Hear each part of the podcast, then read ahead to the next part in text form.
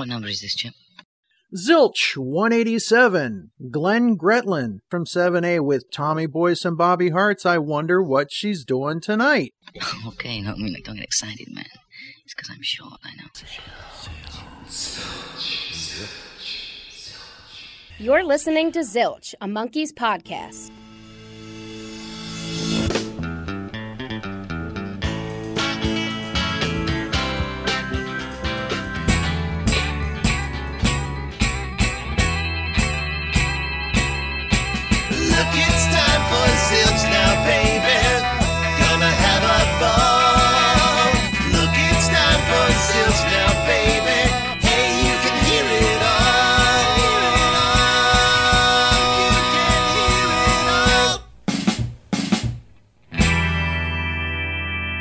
Glenn Gretlund is in the house from 7A with the 55th anniversary edition of Tommy Boyce and Bobby Hart's. I wonder what she's doing tonight. Hi, how are you doing, Ken?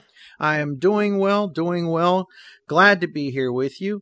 Uh, it's been a while since I've been behind the microphone. I have not been doing well, but we are getting better all the time, to paraphrase the Beatles or to quote the Beatles, however we want to do it. And it is always good to be here with the Zilch listeners and our friends around the world. And today we're going to talk about Tommy Boyce and Bobby Hart's album from 1968, I Wonder What She's Doing Tonight. This is a very important album, I feel, in Monkees history, even though to a lot of Monkees fans it, it may not even appear on their radar.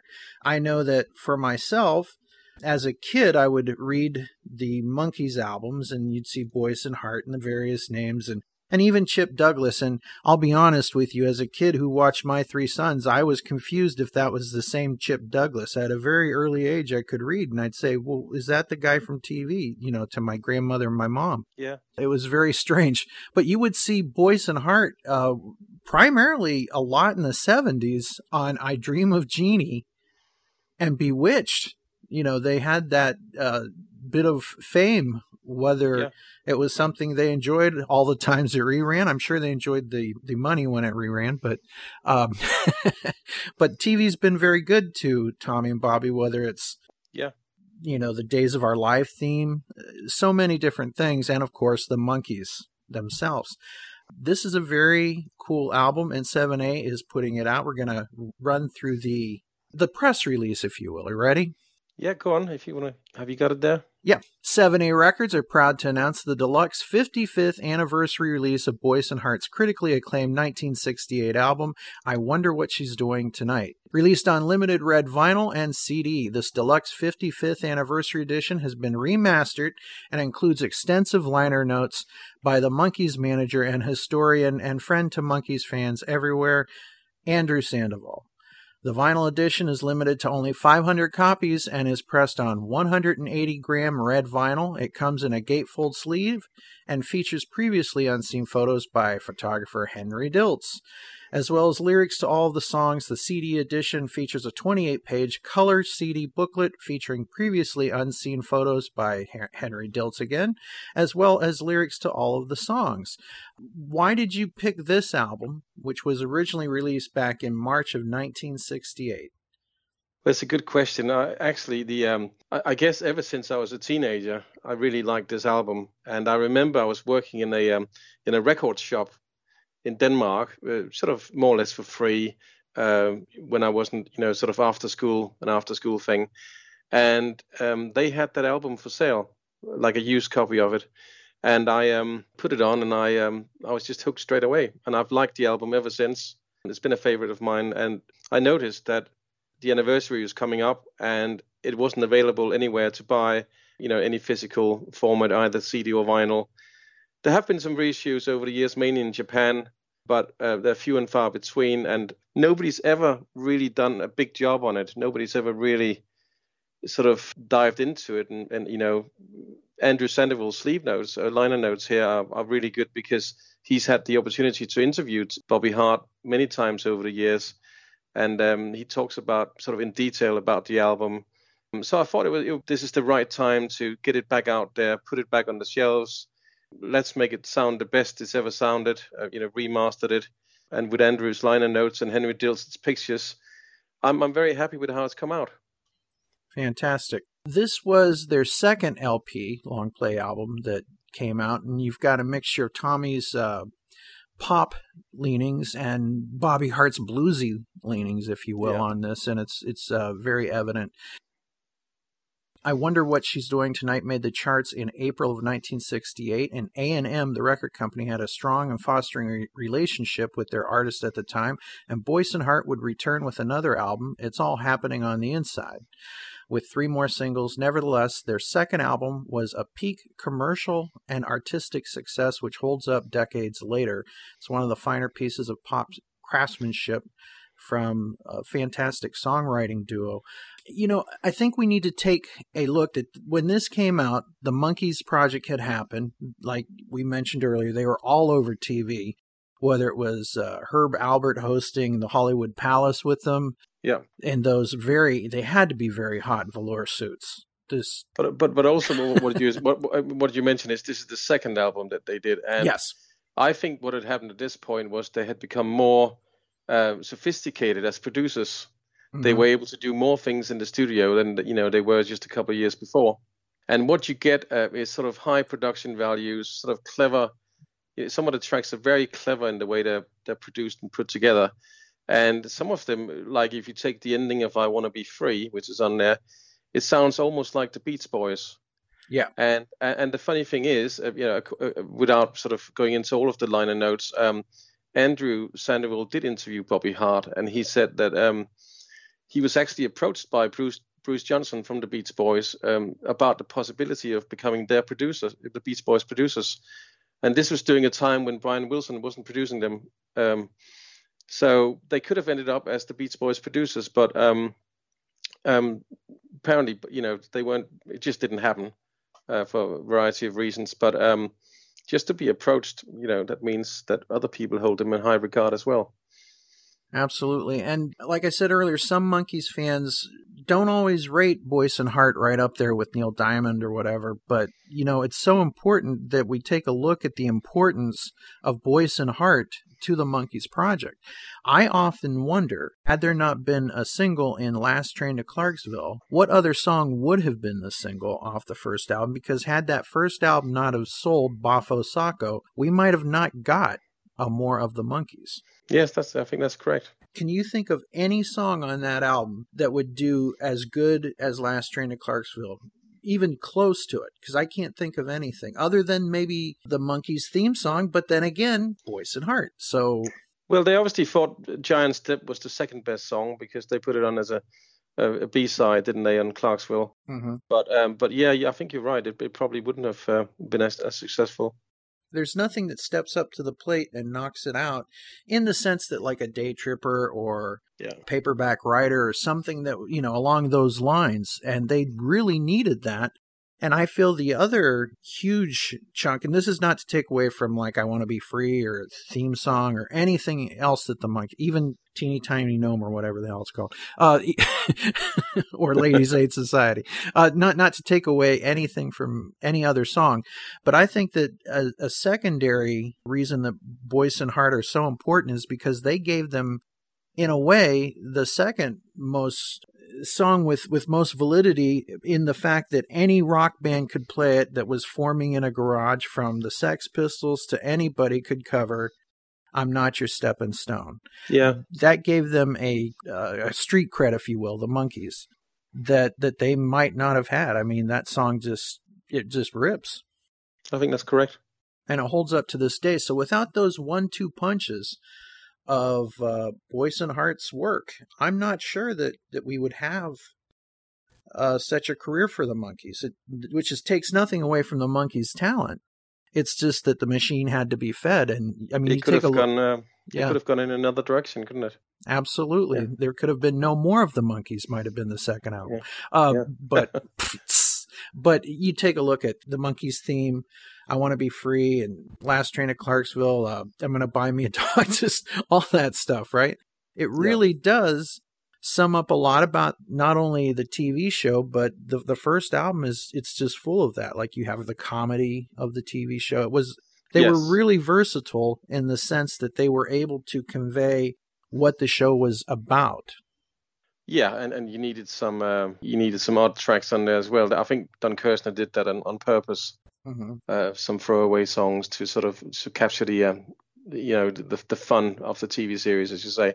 But yes, I think it's a very valid point, and it could have gone in a completely different direction.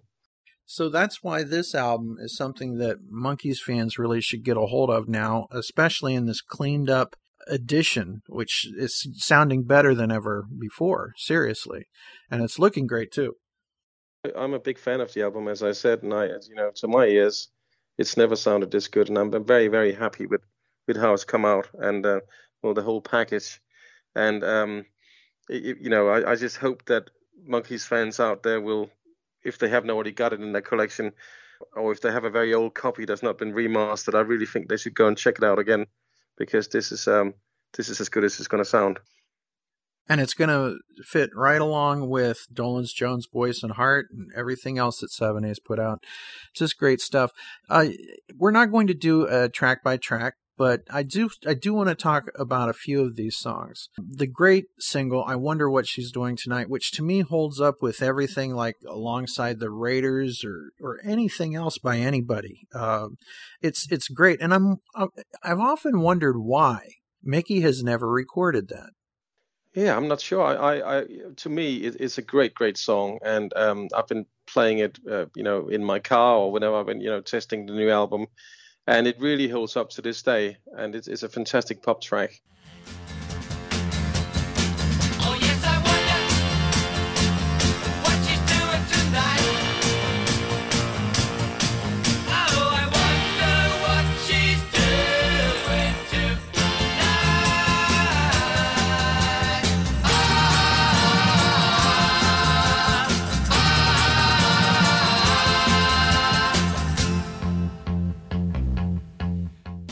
But you know it's probably to do with timing. You know it came out at that particular time. The Monkees were very busy and Boyce and Hart wanted to do their own thing. But it could have been easily been a, a Monkees track couldn't it? Very much so.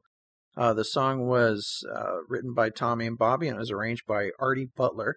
It entered the Billboard Hot 100 at 87 just before Christmas 1967 and became a true hit in 1968, reaching 7 on Cashbox chart and 8 on Billboard's Hot 100 chart, and Marvin Stamm is the the trumpeter on that, which I always, as a kid, was kind of confused when they were on uh, Hollywood Palace and Herb Alpert was the host. Why didn't he just step? I mean, the guy knows a way, a way around a horn. He could have definitely done that, but it's, it's a really good solo too. Well, I didn't realize that, but yes, there's a there's a great horn section on there, and um, it sort of plays. Uh, almost like a duet with the um, the guitars on there, which is um, it just creates a very nice sound. And it really does have that monkey sound. I mean, it sounds like Valerie. Yeah. Uh, just that yeah. same you crack an egg and it starts cooking. You know what I mean? It sounds great. And we have Tommy and Bobby doing something that they would be kind of known for, where they would do a bit of a ad libbing or, you know, all right, Bobby, let's go, right? Cause you can't lose a friend you never had. Yeah, yeah. And we later have that in perhaps the naughtiest song that Boyce and Hart ever released, but we'll get to that later. That uh, interplay, if you will. Yeah. It sold over 1 million copies and was awarded a gold disc. So that's this song is seriously, it's it's worth picking up for this if nothing else. This is a part of the history of Boyce and Hart and the Monkees. Just a fantastic song. Uh, I remember hearing this when I was a kid and thinking, who is this Boyce? You know, who, who, who is Boyce and Hart? I didn't really understand it all as a child, but you know, it, again, it fit right along with the Raiders and the Stones, the Beatles, and the Monkees. It does. Uh, I mean, obviously, I, have been reading people's comments online since we um, since we uh, advertised this, and a lot of people saying great song. But the thing is, it, this album is a lot more than just that song. Oh, absolutely. And, and, and it flows really well as an album, in my opinion. Uh, you know, there's one or two tracks you could argue about, but the rest of them, as an album, work. I think it works really well, and that's one of the reasons why I think this is the best of the uh, the albums that they they released together. I agree. This is uh, where it all came together. This was their yeah. best shot, if you will. Did you did you actually get any of those TV appearances over in the UK? Um, I, I wasn't hit. well, no, okay, Denmark then. no, we didn't. No. Yeah, so uh, we grew up But- with Bewitched and uh, I Dream of Jeannie and all that stuff, but you you guys missed out on the good stuff. Look, you missed out on the good times. But I'm aware of, of obviously I'm aware of all the uh, uh, all the stuff they've been in. But no, we didn't get it at the time. Uh, but I've seen some of the reruns. hmm So let's go through the track listing. Of course, it kicks off with "I Wonder What She's Doing Tonight," "Pretty Flower,"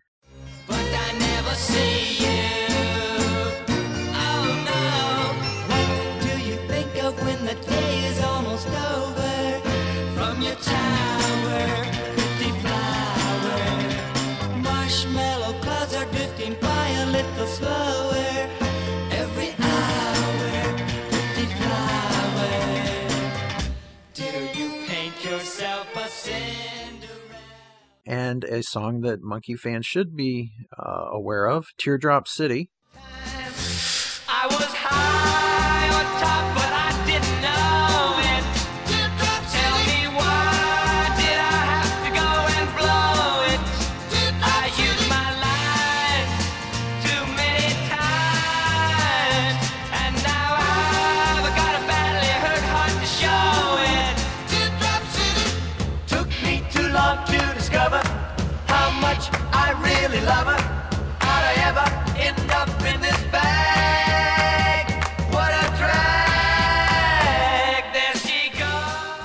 Just to stop you there, Teardrop City, I think is, in my opinion, again, possibly superior to the Monkees version. I think it's a great, even the intro, the guitar intro that they use on this one has you.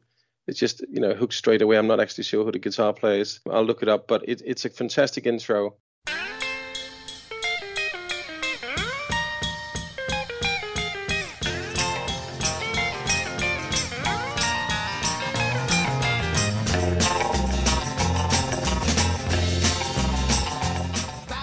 And it caught the ear of Quentin Tarantino when he did uh, Once Upon a Time in Hollywood. There's an interview on um, YouTube where he, he says he wanted to include Boyce and Hart's Teardrop City in that film. But unfortunately, they had to cut it out at the end. It was just too long. And he said that was one of his regrets because he's a big fan of, of Boyce and Hart. And that's his favorite track. And I, I can see why. I, I think it's a fantastic. I mean, Tarantino loves the Monkees as well. But for him to say that that's the uh, the standout track, I think um, I'd agree with him. I mean, after I wonder what she's doing tonight, it's possibly the, the second most commercial song on the album. Mm-hmm. Then we've got "Love Every Day."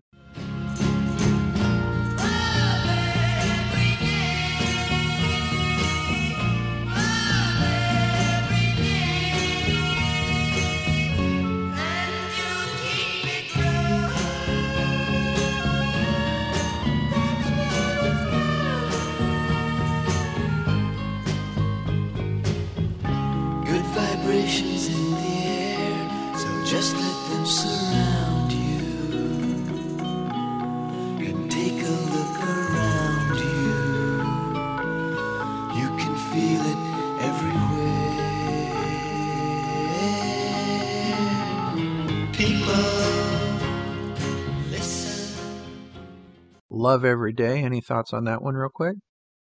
It's got a great organ. You know, there's a, there's like an organ piece uh, in the middle by Bobby Hart, which takes you straight back to Flower Power and that particular, you know, the era.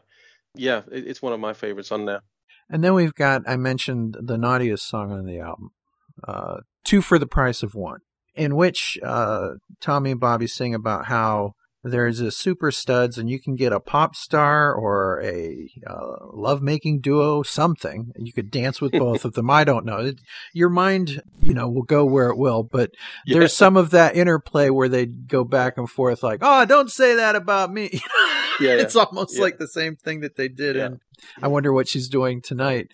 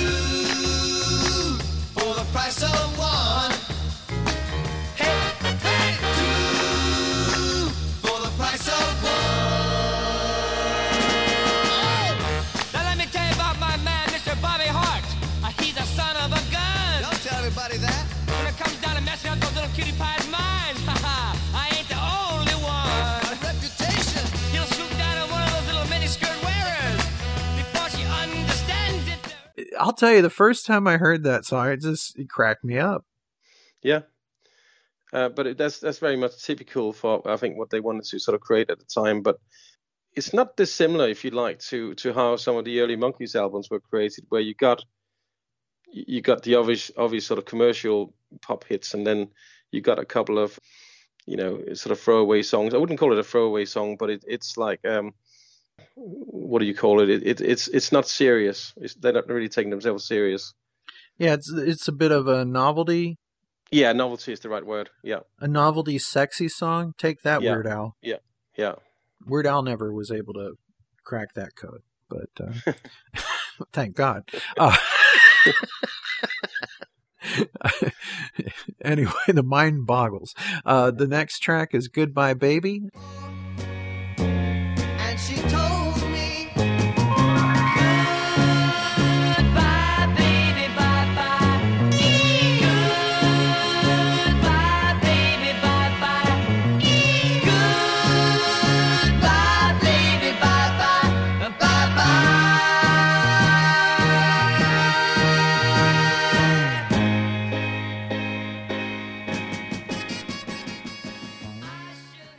"Goodbye, Baby." I don't want to see you cry. What do you think about that one?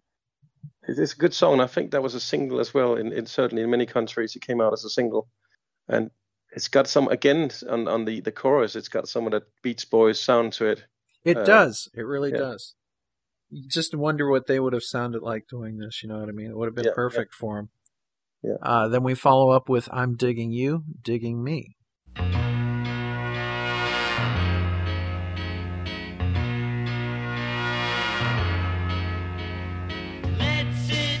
About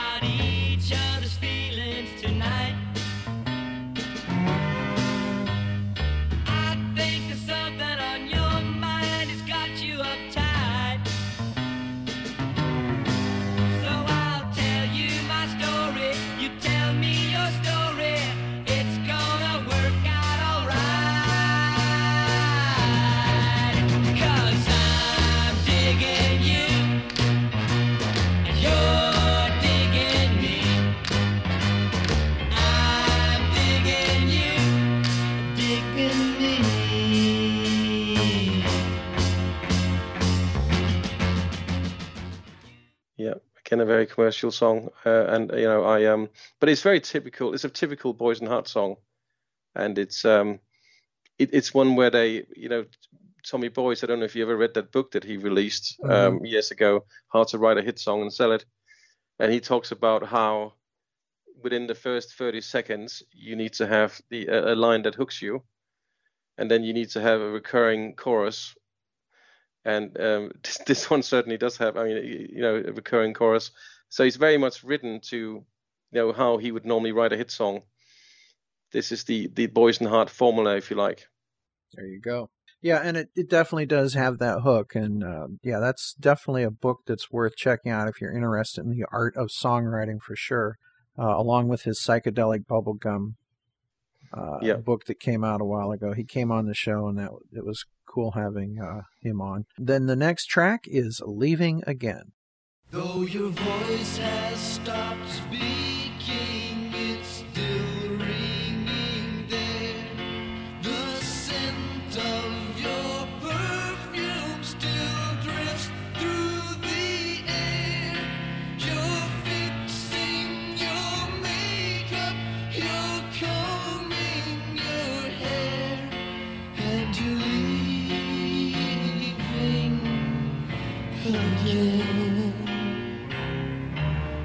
a short conversation, there's not much to say.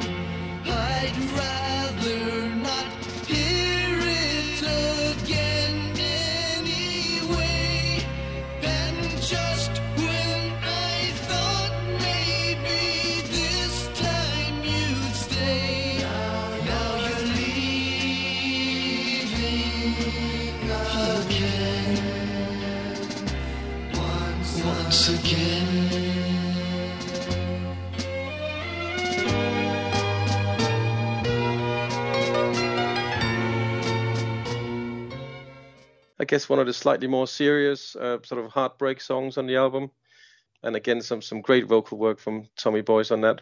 Yeah, this is a more adult one, if you will, as we were Yeah, talking yeah. about. Then we go into something like P.O. Box 9847 or um Mr. Webster kind of vein Yeah. with the Countess. We've got a story here. Yeah, but it's got a brilliant, uh, in my opinion, a brilliant um, chorus, but also intro.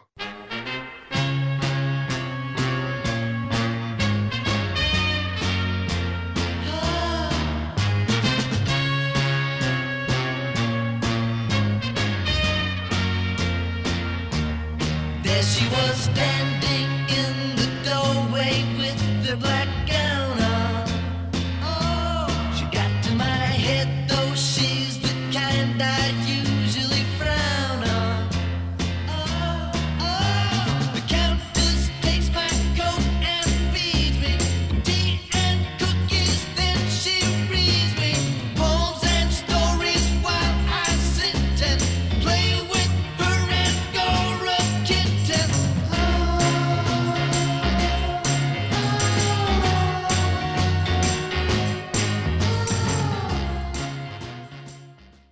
People are sort of. I've read some people that um, that kind of dislike that one, but I I don't I don't mind it at all. I, I it's one of the better tracks on there, I think.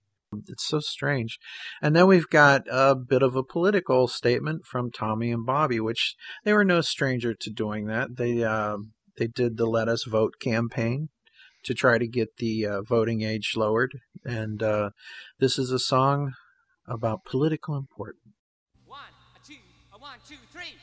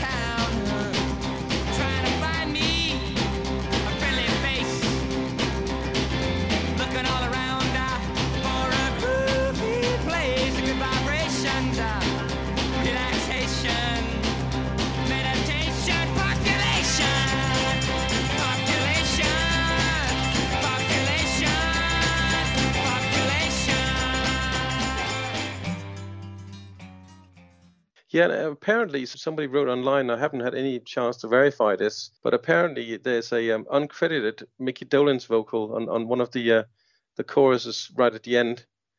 Apparently Mickey sings a line or two, but I, I haven't had a chance to verify that in any way.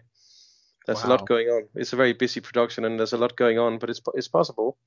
Wow. Well, I'm going to have to double check that and listen. Because the thing is, is like, it was so confusing. You would, you know, is that Peter singing? And it turns out it's one of T- Tommy or Bobby. You, know? I mean, Yeah. you wouldn't know There's who certainly uh, there's certainly some very high notes towards the end of the song. It's very possible that that Mickey is among those. hmm Well, you be the judge, folks. Let us know. Do you think that's Mickey? I wonder if Mickey's ever made a statement about that. Of course, he probably doesn't care. He'd just say, "What's for breakfast?" and then we have the the song that has broken a million hearts. I want to be free. Boyce and Hart's version of it. beside me. Stay close enough to guide me. In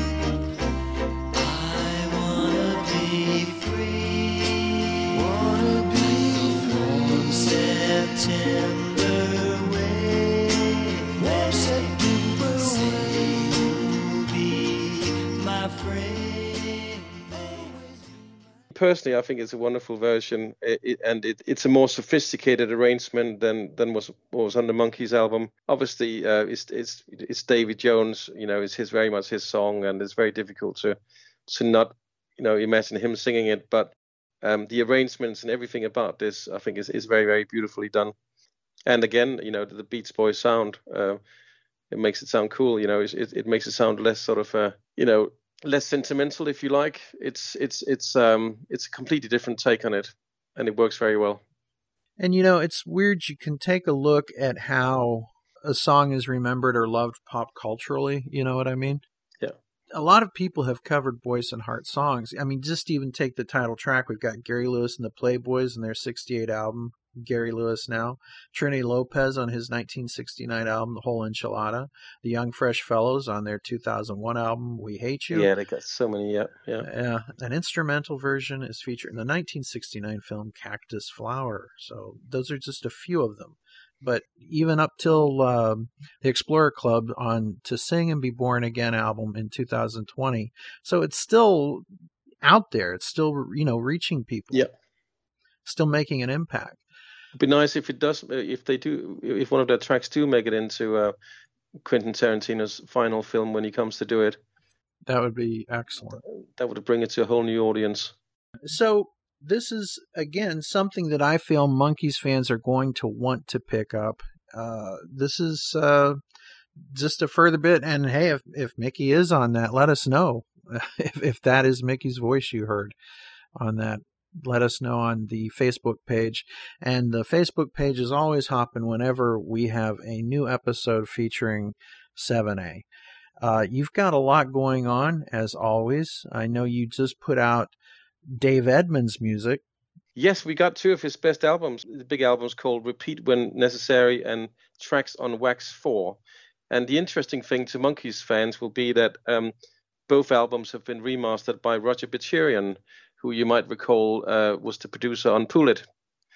And um, he happened to be the original engineer on the recording sessions back in the 70s for these two albums. Um, and when I discovered that, I thought it would be, you know, I wanted to reach out to him and um, I met up with him in a in a pub, nice English pub, and we had a beer together. And I asked him if he would like to remaster these two albums for vinyl, and thankfully he he did. And um, he was also very very helpful when it came to, the liner notes.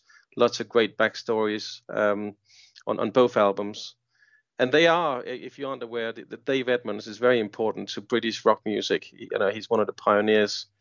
Absolutely. Rockpile, all the stuff that those Yeah. cats did. Fantastic. Yeah.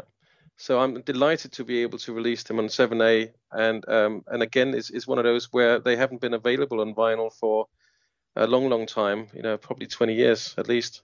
And you recently put out Paul Young's The Crossing 30th Anniversary Edition. How's that doing? That did re- that's doing really well. It's out in the shops now, and um, it- we um very lucky to be able to work directly with Paul Young uh, on on the um, advertising and on the promotion of it. And he's been extremely helpful. Also, when it came to putting it together, you know, with pictures and the liner notes. He did a long interview for the liner notes. As, as some of you might recall, if you've been following, he, he signed the first 500 copies. So the 500 people bought signed albums um, that have all sold out now. The Crossing, Paul Young's The Crossing, is one of those albums I remember when I, not dissimilar to Boyce and Hart, I remember seeing in the shops when I was a teenager. And it's it's possibly, in my opinion, one of his very best albums. He's one of those artists who's never really done a bad album, and um, and this one is is no, it's it's produced by Don Was. If you know Don Was. Yes, from Was Not Was. Exactly. Yeah. Funny enough, that, that there's so many musicians on it. but it features a lot of people that have worked with Mike Nesmith. You've got Jim Cox, who you might remember Mm. played played with the first national band Redux. Yeah, and it's got Louis Conte on percussion, and there's Larry Knechtel. Is that Larry Knechtel who was with the uh, one of the Wrecking Wrecking Crew? I believe so. Yeah, and, and lots of Monkees albums. So funny enough that all these musicians were still, you know, in, in the 90s, very busy recording with other artists, and a lot of them on on this Paul Young album. It's it's it's actually kind of a dream come true for you, I would imagine. It is. Um, it is, and I, you know, I want to release as much Monkees material as I can, both, you know, all the solo stuff, uh, um, but I also want to try and, and broaden the net a little bit and have different artists that I that I really like and, and albums that I think are are um, should be out there, uh, but are not currently available. So that's what I've been trying to do. Excellent.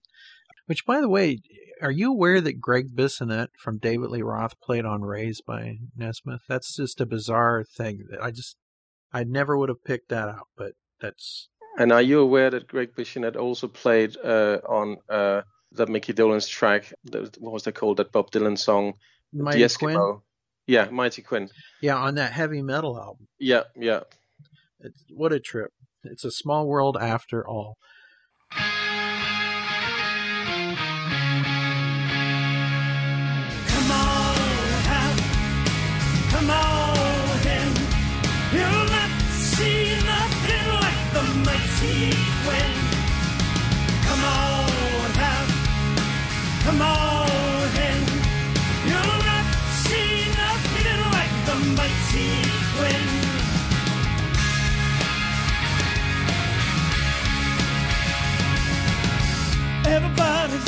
Building ships and posts. Some are building monuments and others down. Everybody's in despair, every girl and boy. But when Quinn the Eskimo gets here, everybody gonna jump for joy. Come on. Come on. Is there anything coming down the pipe that we know of?